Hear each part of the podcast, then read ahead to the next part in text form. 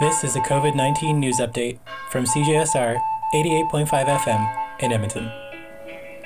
For those experiencing homelessness, there is good news over the horizon.